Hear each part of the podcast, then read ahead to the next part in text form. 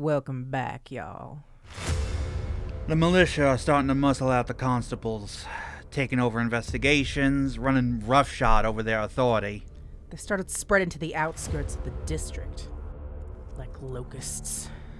They're doing something bad in Yalden.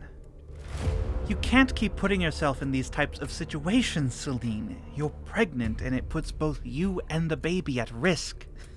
I don't plan on saving the world from an undead warlord again. You can't let your guard down, even around people you think you can trust. That's a lonely way to live, kid. We can't all be like you. I can still hear them. The gunshots, the screams, the train whistle. They all bounce inside my head like some sort of sick reminder that I shouldn't be here. Is that what you want? To not be here? Since when have you ever given a damn about what I want? Your Majesty, there's a significant danger for you if they know your condition. The longer we can keep your pregnancy from the other Fey Lords, the better. You can't go to this ball. Not alone.